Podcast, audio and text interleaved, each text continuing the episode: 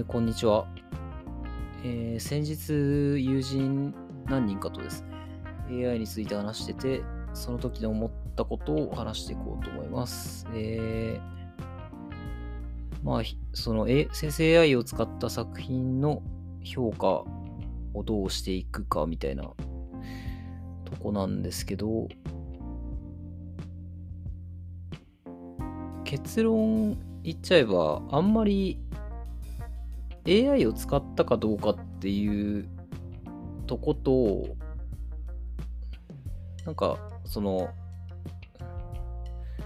まあ、他の AI を使ってない作品も、なんか、ああんまり分けない方が、分けて考えない方がいいんじゃないかなと思ってます。その、AI を使ってない作品と使ってる作品ともう分けなくてもいいっていう風に思ったんですよね。そのというのもやっぱりハイブリッドっていう形が今後すごい出てくるんだろうと思うんですよ。その例えば手絵で言えばその手で描いた作品だけどなんか30%ぐらいはちょっと AI を使ってる。まあ参考資料かもしれないしちょっと素材一部素材として使うっていうこともあるでしょうし。なんかそういうハイブリッドが出てきた時にもうなんでしょうね。その本当に AI がツールの一部になるっていうか Photoshop、クリップスタジオと同じような扱いになるっていう面もあると思うんですよ。だからそういう意味で、その AI を使ってるかどうかっていうとこと、なんだろう、分断しなくていいっていうか、と思うんですね。だから、その、なんかね、その AI 専用のイラストサイトとか、AI せ、え生成 AI を使った作品のみの合同同人イベントみたいな、同人イベントみたいなのもありますし、それは、あの、すごいいいとは思うんですけど、だんだん、そういう分断が消える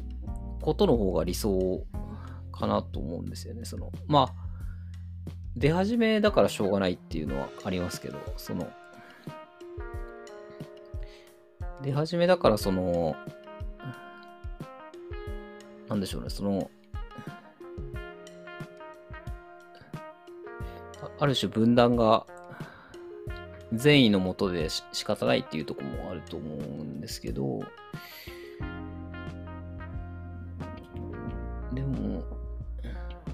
やっぱりその境界をなくしていくことが、その、大事かなと思うんですよね。その評価にしたって。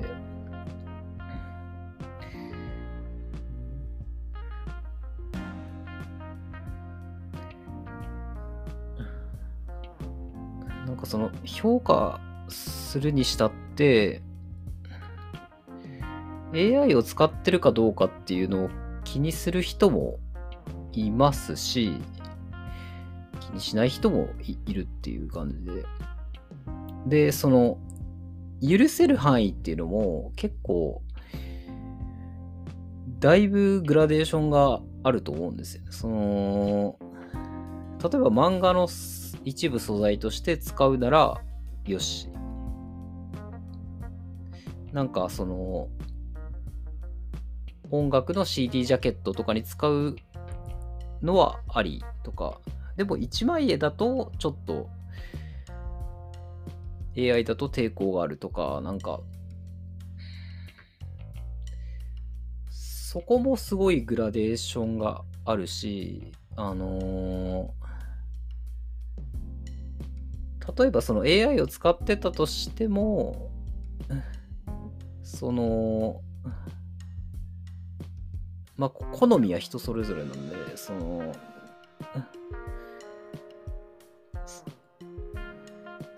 その AI を使った作品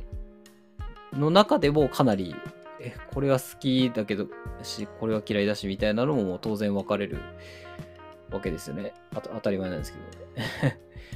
ど。まあ、なので、なんかあんまり境界を作っちゃうのが良くないと思って。だから、うん、あんまり AI タグとかも、その、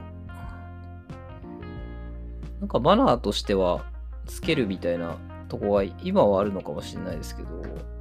なんか、それは結構なくなっていく方が理想だと思うんですよね。その、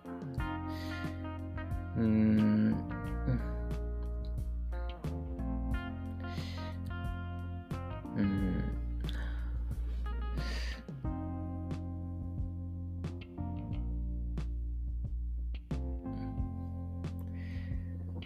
まあちょっとまとまってないんで 次回続けて話そうと思います。うん、そうですね、難しいんですけどね、ちょっと言語化は。なんかほ本当に複雑な問題すぎて、なんでしょうね、ほ本当に AI を許容できる範囲も AI によって生み出される作品の好みもその AI を使ってる人の AI の使い方ももう何もかもがその個別の問題であんまりその一括りにできない問題だと思いますね。まあ当たり前なんですけど。だから本当に単純化して考えない方がいいなっていうのはすごい思いますね。その、うん。